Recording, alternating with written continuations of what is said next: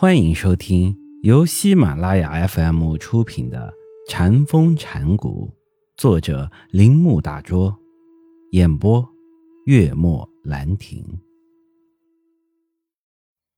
向上超生感，这种感觉必然随着开悟而来，因为这是突破加在我们个人身上的束缚，而这种突破。不仅仅是消极的，也是充满意义的积极性。它表示了个人的无限扩充。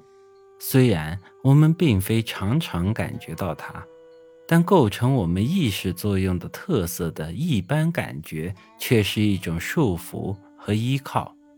意识本身就是这两个彼此限制的力量产生的。相反，物。主要是排除任何意义下两个关系相的对立，可是这种对立，如前面所说，是意识的原则，而物则是体会对立背后的无意识。因此，从这种状态中解脱出来，一定使人感觉到超越于一切事物之上。一个流浪者到处受别人的苛待。也受自己的苛待，却发现自己拥有人类在这个世界上所能获得的一切财富和力量。如果这没有给他高度的自我荣耀感，还有什么东西能给他呢？一位禅师说：“当你悟了以后，可以在一片草地上显现用宝石造成的宏伟宫殿，但是。”当你未达到悟的境界时，即使宏伟宫殿也会隐藏在草地之后了。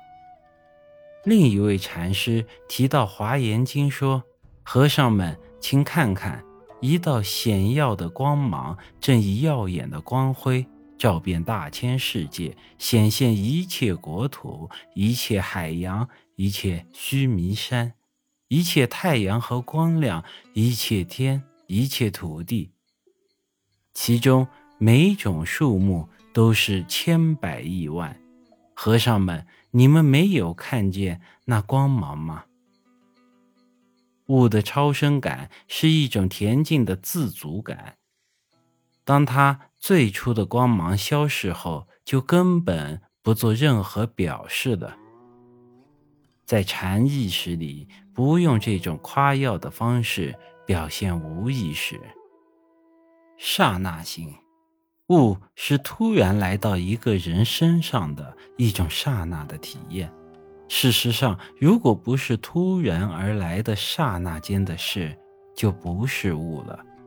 这种顿悟是慧能派禅宗的，在公元七世纪后出现以后，该派的特色。他的对立者神秀则强调禅意识的见悟，因此慧能的后继者都是这种顿悟说的强力支持者。这种顿悟的体验，片刻间展开一个完全新的景象，而我们也从全新的观点去看整个生命了。本集播讲完毕。请您继续收听。